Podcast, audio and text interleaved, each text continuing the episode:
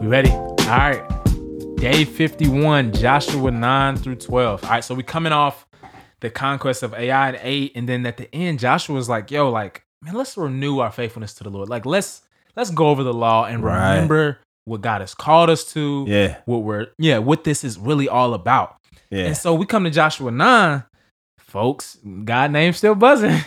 folks is like, oh man, like what we can't do alone, we gonna have to do together. Hey, dog, we got to team up. We gotta team we up. gotta form Super this team. co-op. Yeah, It's super team. yeah, Like LeBron did it first. Anyway, all right. So what we can't do alone, we got to do together. So these kings that were in the remaining nations of Canaan formed a political alliance to Yeah. fight against one nation, Right. To fight against God's people. And then it's like the text breaks really fast, and it starts talking about the Gibeonites. What Yeah. like what is what All happens right. S- So what you get is there? Yeah. people saying, "Yo, if you can't beat them, let's all join up together, Yeah. so that maybe collectively we could beat them." Mm. The Gibeonites seem really shrewd, and so it seems like Yeah, they look they're and sharp, say, "Nah, we've heard about this guy, Yeah. and y'all are impressive. We've seen y'all, but." Mm. even if the entire world banded together, Yeah. No match. they yeah, they still can't get with them. They they'd still get washed. yeah. So they're like, so the Gibeonites are more like KD.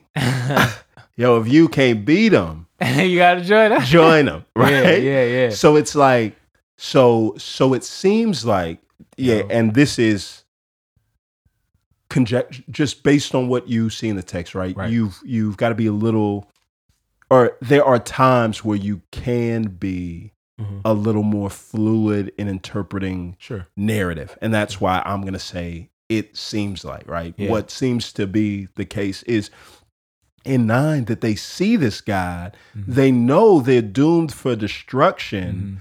they know that he's the real and true God. Yeah. And I don't think that they felt like they could just bow down and say, yo, we believe that he's the real and true God. Right. Spare us. Right. So, what they're going to do, right? And this is just the grace of God. What they're going to do in the most imperfect way they know how is try to get on God's side. And they think the only way in is by Mm. deception, right? But Mm. even in this deception, Mm. in trying to get in, what they are doing is acknowledging God's greatness. They're they're not joining with the rest of the kings. Absolutely. They're saying, "Yo, we've got to get in here." Well, Yeah. their deceptiveness is found out, Yeah, right. It is at the end of nine. and the mercy of God is seen in Yes. that He doesn't kill them, Yeah. Mm. but He's like, "No, no, no. We're we're still gonna have y'all here, but y'all are going to serve us, right?" Yeah. But then all of the kings conspire in Yeah. ten to come after the Gibeonites. Mm-hmm. And what do they do? The Israelites don't treat them like, nah, that's our slave, that's our stepbrother, it's Servant, fine. yeah, Nah, yeah. but they treat him or they treat them the way Abraham treated Lot. Yeah. Like, no, that's our family. Right. So, which shows that this group has been grafted into People of God. and once again, foreigners come in Yeah. and are afforded, hear this, all the protection of the God of Israel, whose name Mm. already rang out. And now everybody that came after, after them is going to get washed the same way that everybody that came after Israel. Yeah. Yeah. Yeah. People who have been idol worshippers. Right. At the drop of a dime, when they want to turn to the Lord, Right.